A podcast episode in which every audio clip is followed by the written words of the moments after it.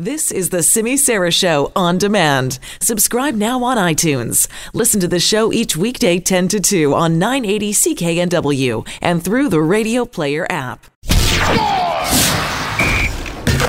Now, Squire on Sports. As I mentioned last week, at Global, we are looking to fill out an all time Canucks roster 20 players, two goalies, six defensemen, four centers eight wingers, even a head coach.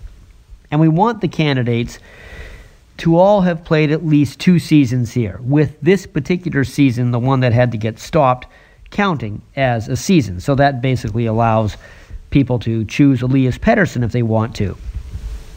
But we thought we also had to make an exception in the case of Quinn Hughes, who hasn't played two seasons here. He played a bit of last season and whatever this season was or might be.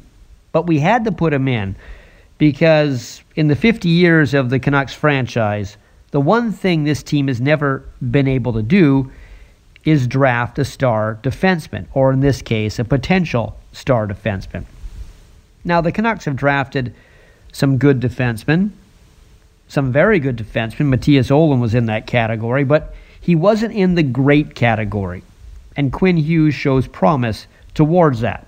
What's interesting, though, is the Canucks tried so many times since 1970 to get such a defenseman in the first round. In fact, their very first draft pick ever was Dale Tallon, second overall, and many thought he would be a star blue liner. He actually wasn't bad offensively. He scored 31 goals in his first two seasons, but he was also a minus 50 in his first two seasons. Now, I know some people think the plus minus stat is very unfair, but when you're a minus 50 in your first two years, that's kind of an indictment, no matter how unfair the analytics may be. By the way, in his third season in Vancouver, Dale Tallon was minus 32, and then he was traded.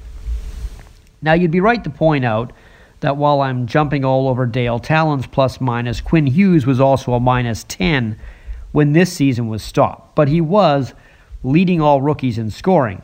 And the Canucks' power play was fourth best in the NHL behind Edmonton, Boston, and St. Louis. And a lot of that was due to the play of Quinn Hughes, the way he controlled the blue line without any panic.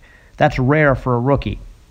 Anyway, if you want to put your two cents in, and we would like you to, as to what the Canucks' best roster should look like, if you like Hughes that much, you can put him in, or maybe six other defensemen instead. Whatever, go on to Global News' website and find the Vancouver all time roster vote. We would love to hear what you think, and it would give you a bit of hockey in this hockey withdrawal moment. Squire on Sports. Catch Squire Barnes tonight on Global News Hour at 6 and on 980 CKNW.